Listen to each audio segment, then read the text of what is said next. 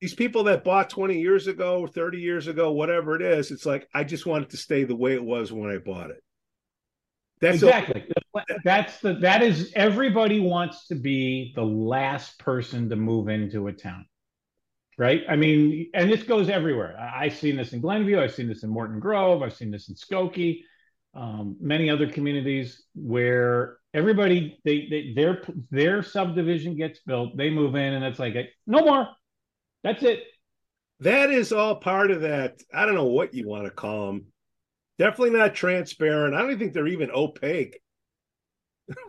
I find it ironic. So yeah. several times during the meeting, they said we don't want downtown Lake Forest to be like downtown Highland Park. Yet most of those people want Lake Forest to vote like Highland Park.